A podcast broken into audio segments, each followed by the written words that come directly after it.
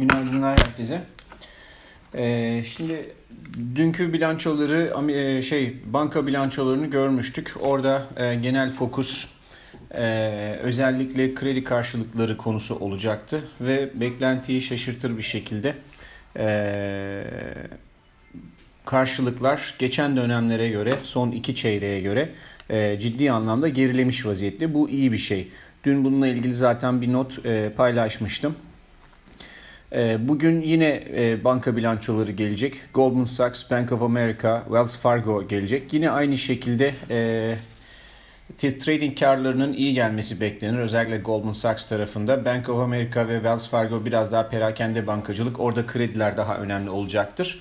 Ayrıca United Health Group bu Covid döneminde önerdiğimiz hisselerden bir tanesiydi. Daha öncesinde de zaten öneriyorduk. O bilanço açıklayacak. Bir de United Airlines açıklayacak. United için kar zarardan ziyade önümüzdeki senenin geri kalanı ve önümüzdeki seneler için görünüme nasıl bakıyorlar yapılacak açıklama o anlamda önemli olacaktır. Bunları takip edeceğiz. Ayrıca Alcoa bugün bilanço açıklıyor. Yani son dönemde yükselen baz metal fiyatları ve ham madde talebi ile birlikte Alcoa'nın biraz daha iyi bir bilanço açıklama ihtimali yüksek.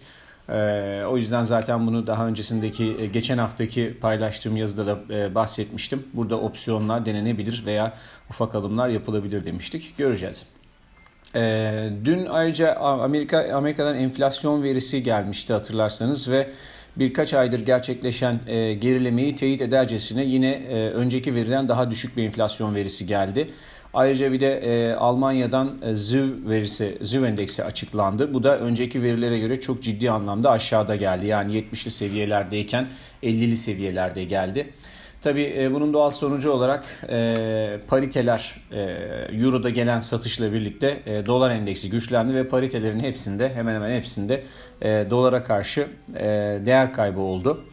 E, ayrıca e, enflasyon verisinin e, düşük gelmeye devam etmesiyle birlikte kıymetli metaller kompleksinde de e, bütün dört kıymetli metalde de satış geldi. Altın tabi bundan e, payını almış vaziyette.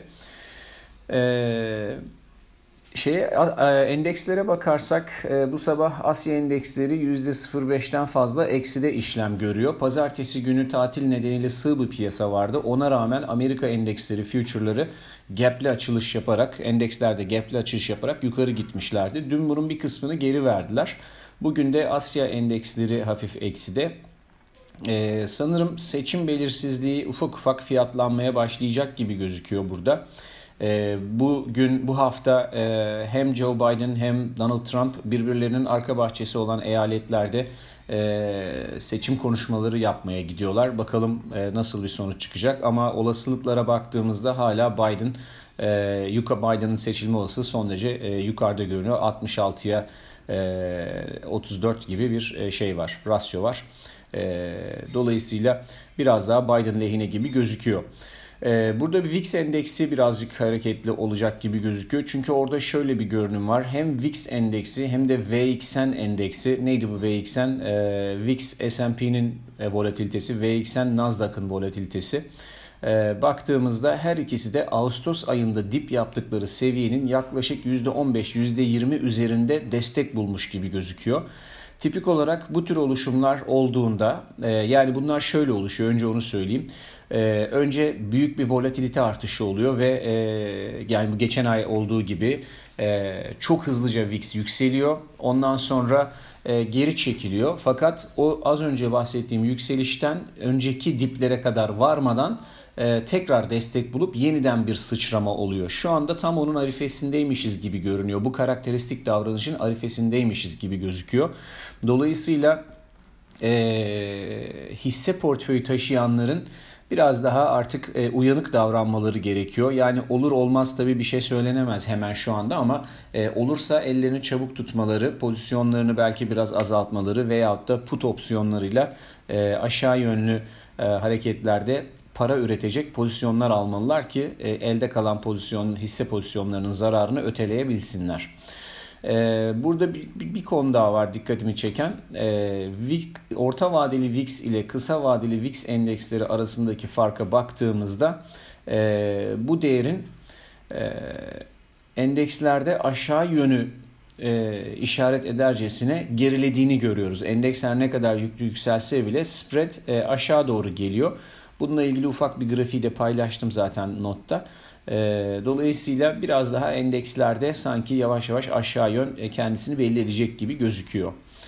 E, petrol tarafında dün e, bahsetmiştim tepki alımları gelebilir demiştim. Zaten ufak bir tepki alımı geldi ama e, 40 dolar 50 sent bölgesindeki e, hareketli ortalama yığılmasının hemen öncesinde petrolde bir baskı var.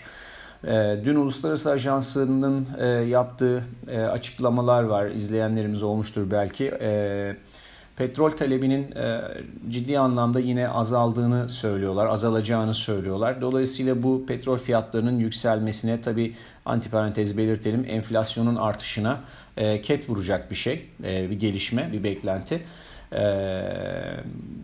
Şimdi pazartesi günü, yani bugün e, normal şartlarda çarşamba günü e, Department of Energy'nin e, petrol stokları verisi gelirdi.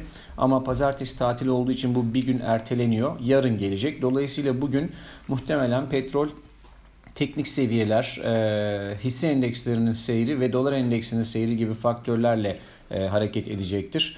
E, şöyle bir baktığımızda bu sabah 40.30 dolar bölgesinden geçen aralık vadeli kontratın işlem aralığı ee, yukarıda 41.70 aşağıda 38.80 olacak gibi gözüküyor. Geniş bir aralık biraz ama e, son günlerde dün hariç son günlerde zaten e, büyük marjlarda hareketler yapmıştı. Altın ve gümüşe döndüğümüzde satışlar şimdilik alımlarla karşılanıyor.